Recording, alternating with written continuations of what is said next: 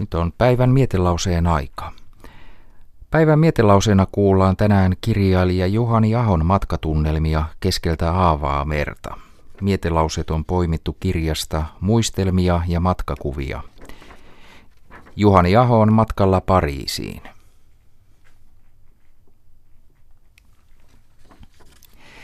Ikään kuin ilkkuen vingahtelevat pienet höyryvenheet satamassa, pyyhkäisten laivamme kokan editse – niin kuin pahankuriset kärpäset kankealiikkeisen härän turvan ohitse.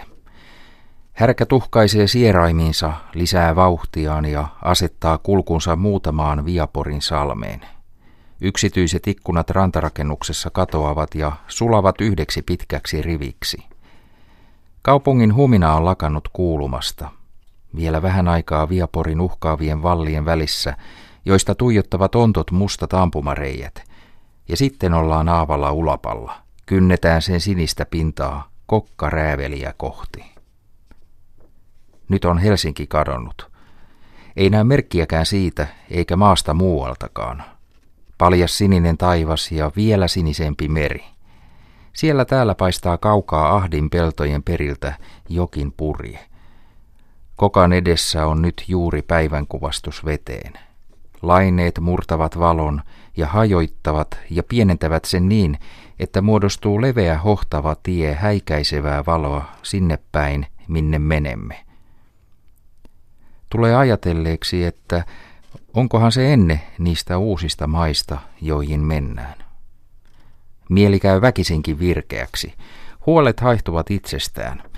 En ajattele mitään – Antaun vain hetken olemiseen ja sallin laivan hiljalleen keinua loivia laineita myöten, joiden vihreillä harjoilla silloin tällöin pärskähtää kimppunen valkeata merivaahtoa.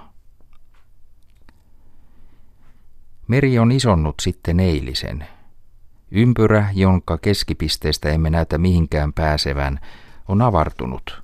Maata ei näy missään, ei ole näkynyt koko päivänä. Veden ja taivaanrannan rajassa vain joitakuita haihtuvia pilvenhattaroita, jotka eivät uskalla lähetä sen likemmäksi.